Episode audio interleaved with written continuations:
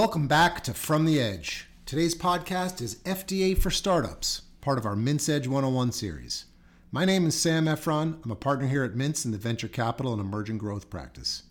Mintz is a nationally leading law firm focused on helping emerging growth companies achieve success. For other really interesting podcasts, articles, and other content, check out mintzedge.com. Today, I'm joined by my colleague Benjamin Zegarelli, an attorney practicing in our FDA and health regulatory practice.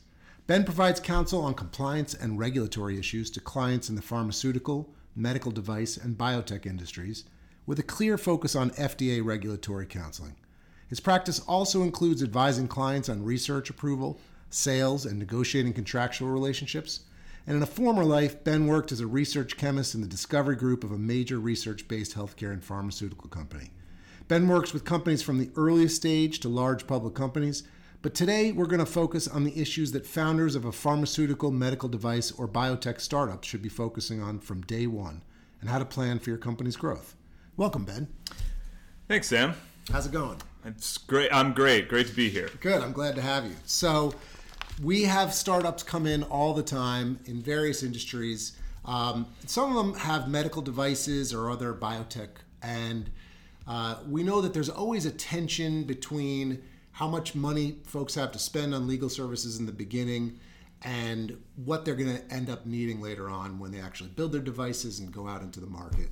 Um, so I think it'd be really helpful to, to chat about what you usually uh, advise clients in terms of strategies, early stage, uh, what you can plan for at the beginning, even if you're not spending money on it, and kind of have a roadmap later on. So, I guess let's kick it off. Um, I'm curious, what are the primary questions founders of a startup need to ask themselves with respect to regulatory compliance?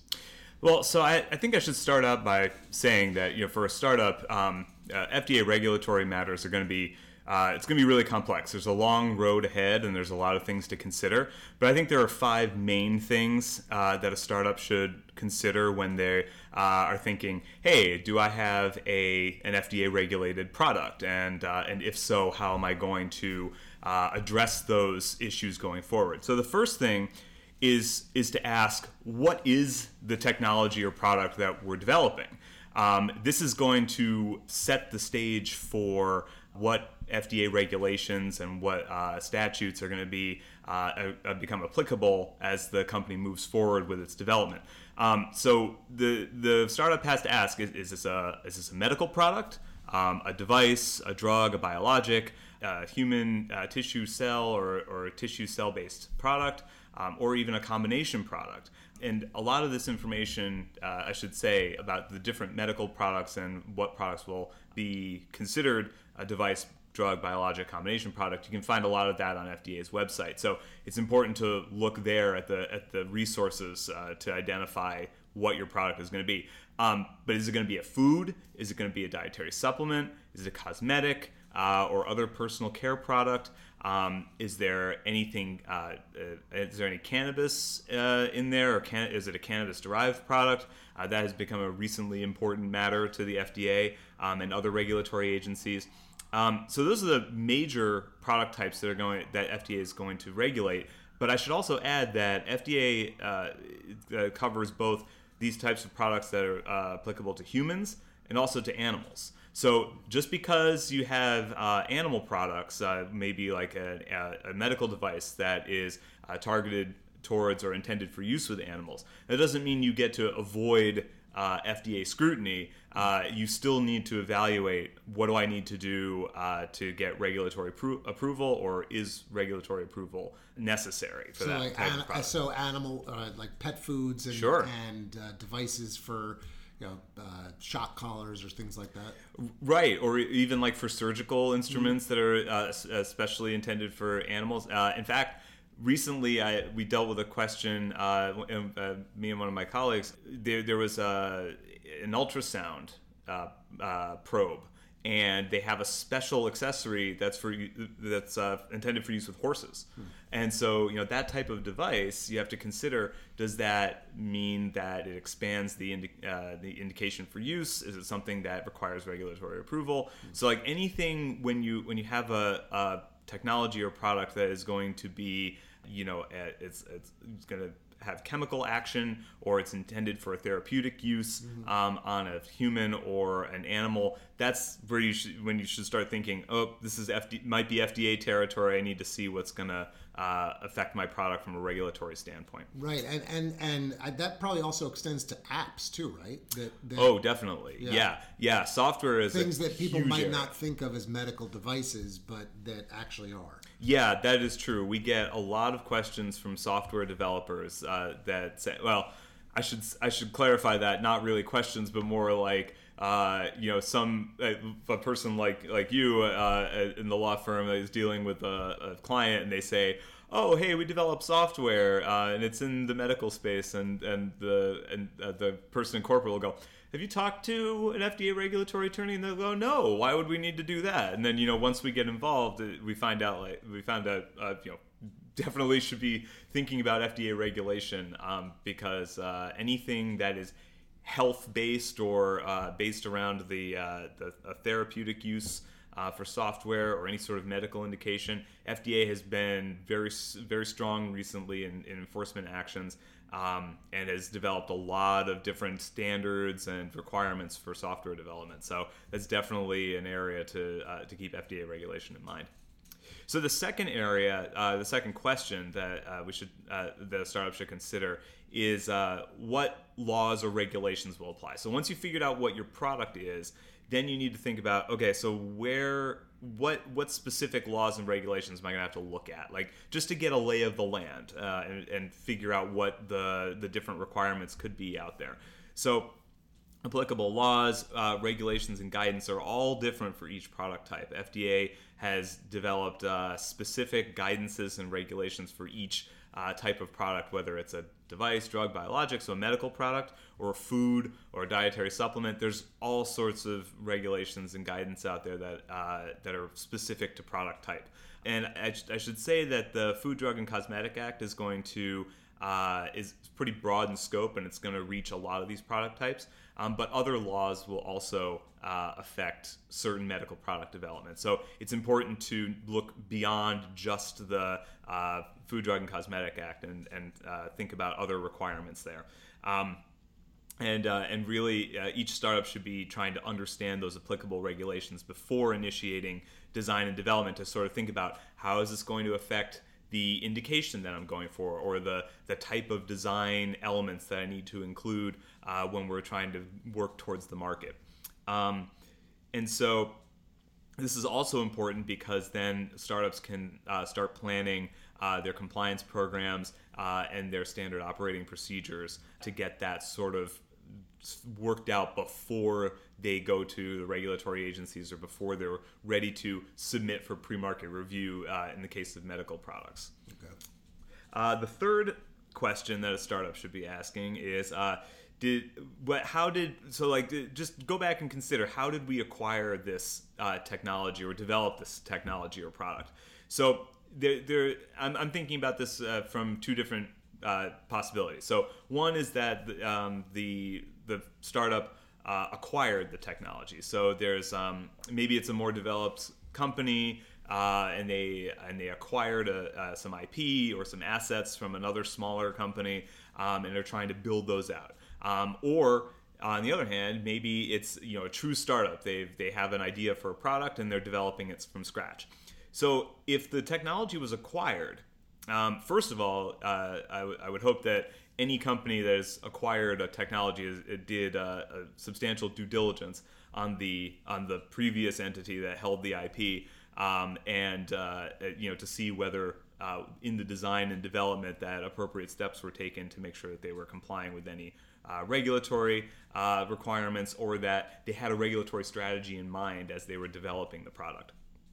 So if it, but if the technology was acquired, the company needs to make sure that they get all of the uh, design documents, the specifications for the product, um, any proposed or planned labeling, um, any testing or validation documentation uh, from the seller uh, in order to support the regulatory strategy. So this is important from uh, a couple different directions. Like first, you want to make sure that there's a regulatory strategy um, and uh, the documents to support that strategy moving forward. And also, a lot of times when a company acquires technology uh, from a seller, they might have a different direction that they want to take the technology. So you got to make sure that with the revised regulatory strategy, that whatever was done before is consistent with that. Um, and there, you don't need to like make modifications, or if there have already been communications with the FDA or other government agencies uh, in terms of regulatory compliance, that those communications interactions are are reinitiated in order to uh, uh, make the agency aware of any possible changes um, and make sure that you know the way the direction that the the new owner of the technology is taking that product is is acceptable. Mm-hmm. Um, so then. Um, again, if, if, uh, if the technology is, is, is acquired, another uh, thing that needs to be considered is uh, the uh, marketing authorizations and notifications, um, if there are any. So those need to be transferred to the buyer. Um, so if there's a 510K, if there's an, uh, a, a, new drug application or uh, a an investigational new drug application, anything that's going to be like a regulatory approval, all that stuff needs to be assigned over uh, or transferred over to the buyer, um, and that will make sure that the the, the continuation uh, of the marketing approval and the and the commercialization that, that proceeds without too many uh, hurdles or obstacles. They can just continue smoothly into the new buyer.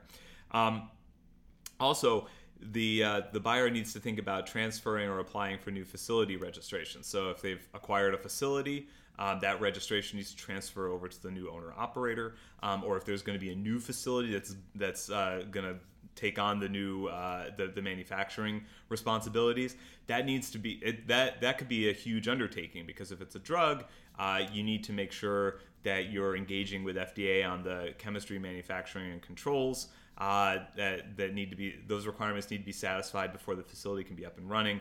FDA will probably need to inspect the facility uh, before it gets up and running. So there's a, there are a lot of requirements there. But even if you are just starting up a manufacturing facility for a medical device, um, need to make sure that it complies with all of the uh, F- uh, the FDA quality system requirements. So and and is registered appropriately. So all of that stuff needs to be rolled into these considerations about what to do uh, when uh, getting the new technology uh, in house. So, but then if the startup has developed the technology itself. Um, you need to really have a roadmap of the regulatory requirements uh, and to plan the interactions with the FDA um, and potentially other regulatory agencies to sort of figure out how to get that product onto the market. Um, and it's really great to to uh, it's a really great idea to know those requirements and map that out in the strategy moving forward. So when are we going to engage with FDA? What like what's the plan? What are we going to tell them? Uh, you know, and that that plan can evolve over time, but it's it's really definitely a good idea to sort of be thinking about that uh, before you get too far down the road. So when when should a startup engage with the FDA? So that's a I mean that's a complex question and it depends on the on the product. In in a lot of cases, um, you really don't need to uh, engage with FDA too quickly. So, like they, uh, in a lot of cases for drugs or devices, biologics, it's really you, you're really um, looking at like a, a, a pre IND or uh, this is the uh, meeting, the pre IND meeting, uh, which is the stage right before uh, you get an investigational new product.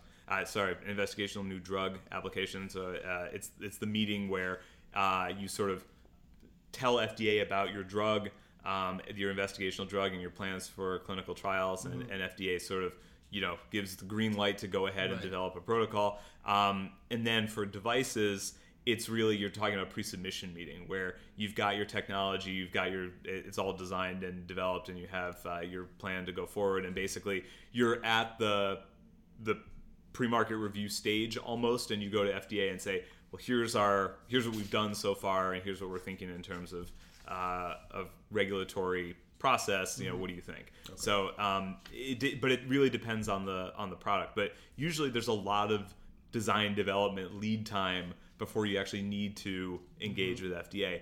But you know, sometimes it's really good to engage with FDA early, especially when you have a really novel product that uh, no one has thought of before. So if you have a uh, an entirely different uh, uh, mode of uh, mode of action, um, uh, sorry, uh, mechanism of action, uh, or potentially administration method or something like that, um, or if it's a completely new device technology, that's something that FDA might want to see beforehand, like really early, so that you can get their sense of what is this, mm-hmm. what like what like if there's no precedent for that type of technology, it's really good to get in front of FDA early and say we're really excited about this um, you know, we're, we're going through our development process, but we really want to check in with FDA and see what the thoughts are before we get too far down the road with uh, development to uh, make sure whether FDA has any spe- specific concerns that need to be addressed in um, the design development process or the testing process if it's preclinical testing mm-hmm. uh, so that, that that can be helpful sometimes so you need to really gauge it on the type of uh, product it is and your sort of the, the company's stomach for going to FDA early uh, and their comfort with presenting a new technology uh, to the agency um, and getting feedback. Right. So. Well, it sounds incredibly complex. What, do startups uh, typically need some kind of internal regulatory affairs or quality assurance departments from the get go, or is that something they can build out? So that's, I mean, that's something it's it, it again it's it really depends on the type of uh, the type of company the type of product um, i would say that typically um, regulatory affairs is is really important to have uh, right at the start um, you know any company that has that's developing a medical product or an fda regulated product should really think about having uh, regulatory affairs on as soon as possible to sort of guide the company through the, the regulatory process and really start thinking about those things early. Um, so, it, you know, and in my view, uh, it, it's it's essential to have uh, the regulatory affairs personnel. So, and and this is really just, as I said, to guide the the company down the regulatory path, figure out the regulatory strategy, start developing the standard operating procedures, um, you know, getting getting everything in place the the counterpart to regulatory affairs um, is is usually uh, the quality assurance department, uh, which is really responsible for the quality of the manufacturing, making sure that ev- the quality system is developed and followed. Qu- uh, quality assurance can probably come on after the fact, a little later, like more when uh, you know d- later in design and development but really, you know, you need quality assurance on board to to really hammer out the rest of those standard operating uh, procedures, the quality system, which is more important as you get like a, a, a higher risk product uh, when you're developing uh, um, higher risk technologies like drugs or like uh, class three devices. Um, or even advanced class two devices. So, you know, it, again, product specific, but you know, essentially the idea is you want regulatory affairs there early uh, to set the tone for the regulatory strategy. Mm-hmm. And then as as you build out, you can start to get the quality assurance people on board. But that's but that's really the the, the way startups should be thinking about this. And and for regulatory affairs, is that essentially just one of the founders wearing that hat and integrating, uh, uh you know, working with with outside counsel, or is that a specialized hire that that a, a group of founders are going to have to consider? in their initial hires? How does that normally work? Well, you, you know, there are some founders who have regulatory affairs experience. Um, I wouldn't, I, I, I certainly say there are people like that out there. Typically not, though. Um, and I would be wary of any of wearing a regulatory hat if you don't actually have the proper experience as a regulatory affairs professional. There are actually accredited regulatory affairs professionals out there who really should be handling the regulatory affairs matters. Mm-hmm. Now, it's if you're talking about you know really the initial phases of a startup, like coming in right off the bat and saying, "Well, here's our essential regulatory strategy and how we're going to pursue this." Probably the the initial ownership, the founders can do that um, and just like set the stage. But really, soon after that, they need to get a regulatory affairs professional uh, on board to uh, to flesh that out and really figure out what the regulatory requirements are to move forward and whether the regulatory strategy is even feasible. To answer your other question or address the, the other point you put in there, regulatory counsel probably could do some of that. Um, and certainly the regulatory counsel, like this is like what I do. Uh, we have the experience to advise on a regulatory strategy, but you really need somebody like on the ground in the company, mm-hmm. really working with the actual technology and the platform who can dedicate all of their time uh, to the regulatory path for this particular product, and then work in conjunction with regulatory counsel to sort right. of figure out the legal implications of moving forward. And is that something that you ever see is outsourced? Are there are there companies that will provide that regulatory affair? Uh, service to startups, or is that something that is, a, is an actual hire that you need somebody internally? Oh no, I, I, there are absolutely consultants that you can hire. Typically, they're pretty expensive, um, so you know it's you need to be willing to you, you need to be willing to pay about as much as you would for a, a regulatory counsel in some cases. I mean, mm-hmm. they they it, it, it's not cheap to, to hire a, a, a, regulatory affairs professional as a consultant, um, especially for the really well regarded uh, consulting firms. But you know, it's possible. You can definitely get somebody on board to just sort of help with the initial stages um, and then build out regulatory affairs as you move forward. But definitely, it's a good idea to have somebody focused on regulatory affairs and, and working directly with the company, if not inside the company, mm-hmm. uh, to, to get started on regulatory affairs issues. Right. Now, cost is always a concern for startups. Uh, we've talked a little bit about the regulatory affairs just now. What about, you know, what's the right time to involve regulatory counsel? So, regulatory counsel um, can, usually comes in a little bit later. So, um, usually, if there's a, a, regulatory affairs person, they can handle most of the early matters because that's really about setting the regulatory strategy, understanding what the legal requirements are, you know, really just like building out the very basics and setting that setting that platform uh, to move forward. But you know, in certain cases, like if the company acquired uh, the technology or the product that they're going to be building out, regulatory counsel needs to be consulted right away uh, to make sure that the uh, the requirements uh, that the company is following the requirements uh, uh, for compliance. So you know in that case you would ha- you would bring the technology in house and you would want to hire regulatory counsel to come in and really say so did the seller uh, comply with all the the applicable requirements.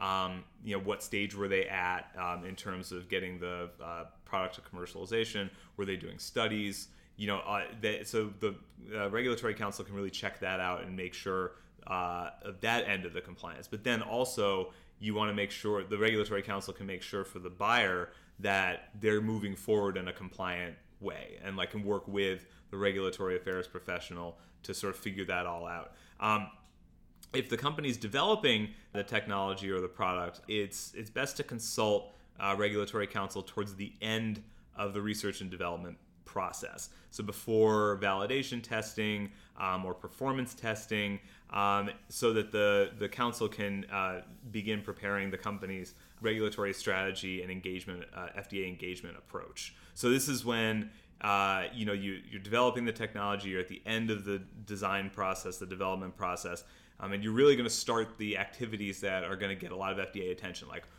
how is this product uh, tested and, and validated, um, if, whether that's in performance testing for devices um, or if it's in clinical trials. Like that's the time when you really need to engage counsel to make sure that going forward you're following the the regulatory requirements um, and really adhering to that regulatory strategy. Um, and also, it's important to, uh, to hire regulatory counsel around the time when the company is thinking about engaging with FDA, like uh, going to these meetings and really presenting their uh, their their product, their technology to the agency, um, and putting uh, putting forth their best advocacy for why they should be able to move forward with the development process and, and get closer to uh, commercializing the product. So that's that's a good time to have regulatory counsel come in.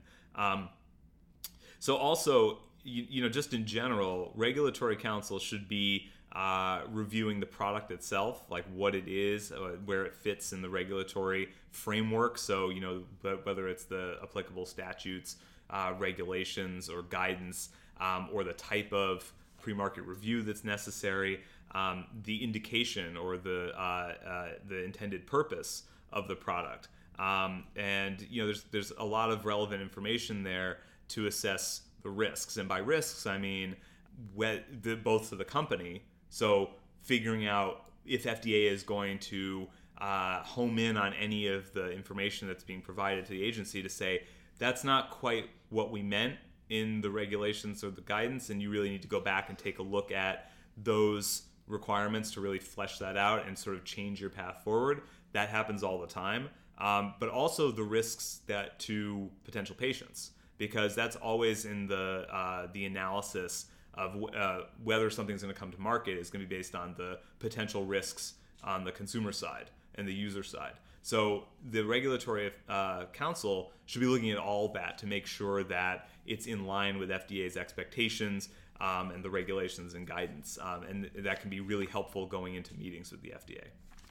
Um, so, so, you know, we, we talked a lot about interactions between the company and the FDA.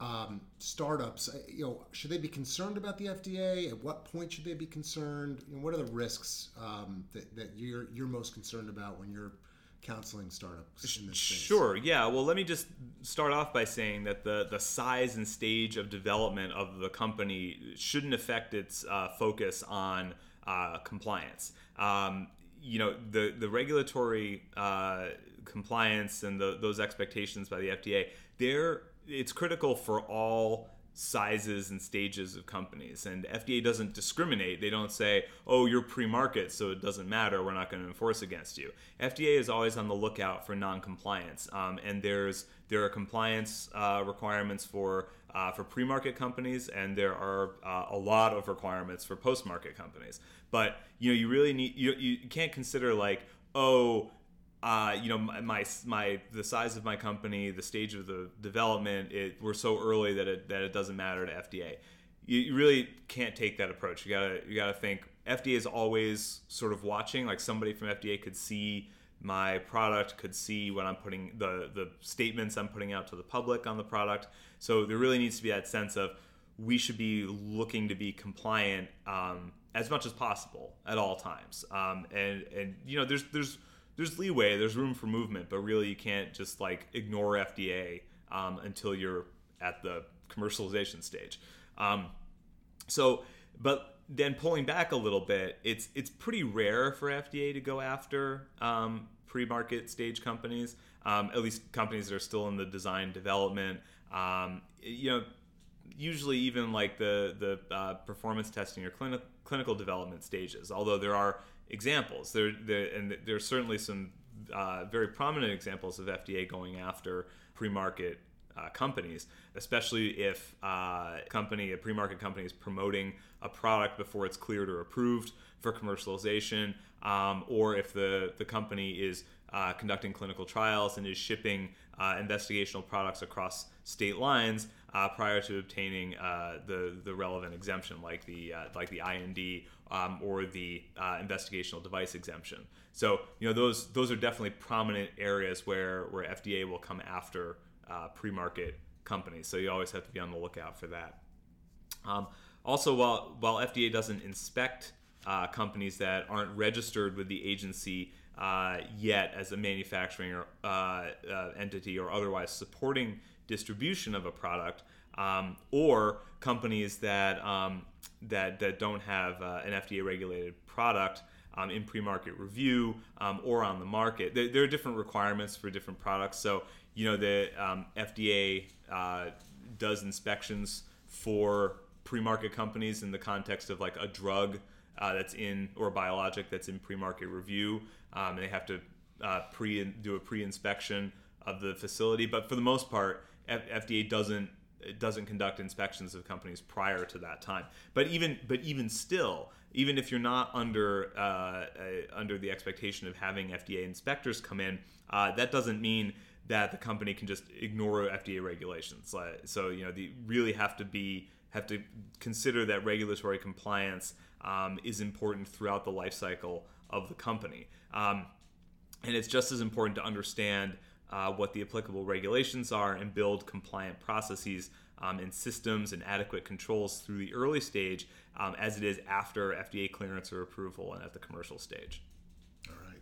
So we're, we're about to wrap it up. I guess I, I have one final question for you. I, am a startup in the medtech device. I've got limited funds. What's my number one priority when I'm when I'm calling when I'm calling you? Really I, I think if you're if you're a startup that's very early stage and you're and you're really just considering like here's our product here's here's what we have uh, uh, here's our idea and what we're going to be working on and and we're, we're really just concerned on how to bring it to market. So so you know you're saying fda counsel you know give me like give me the advice that i need to move on to the the next stage. So really I would say you have to keep an open mind about about regulatory requirements. Um, a lot of the the companies that we uh, have worked with at the early stages, there's a there's a sort of surprise or initial resistance of, oh hey, I didn't know I was going to be FDA regulated. I, I like how do how do I avoid FDA regulation or you know not consider it until it's until it's actually you know uh, until I get you know like a notice that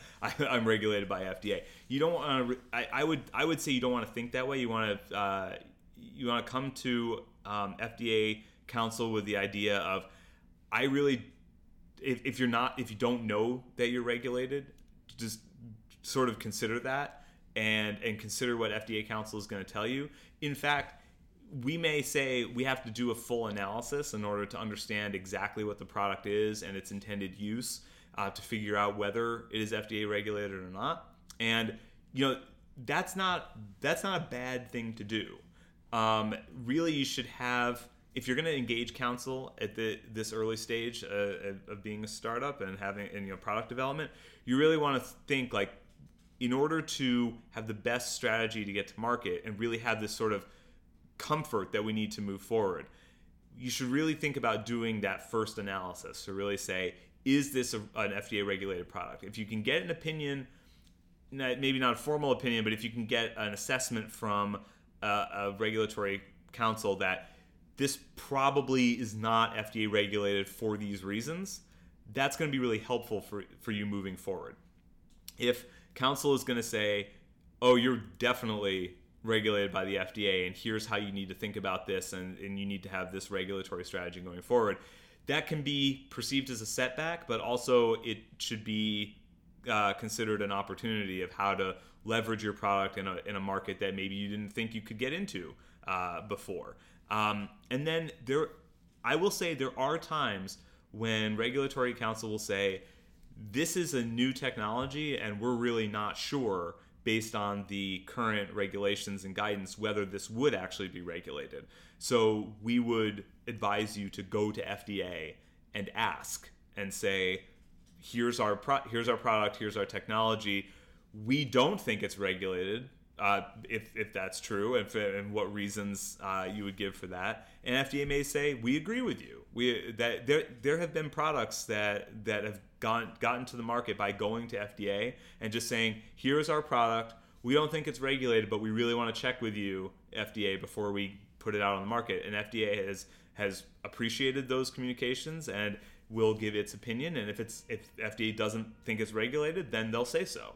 Um, but then if they do think it's regulated, they'll say why, and they will give you an opinion as to uh, the type of product it is and and the they won't give you the regulatory strategy, but they'll give you a direction to move in and to start considering. Right. So that type of analysis up front is really important to understand how you can get to market with your product and what requirements are you're going to face along the way. Right. So be prepared. Yeah. Right. Um, well, this is great. Thank you so much, Ben. I really appreciate you having you here. Um, if you have any questions, listeners, for Ben, you can reach him through our website, which is mintz.com. You can also reach me through that site or through the MintzEdge site. Once again, you can check MintzEdge for lots of articles, podcasts, events, and other content that might be relevant to your startup. And we'll look forward to hearing from you and come on back for the next episode of From the Edge. Thanks very much for listening.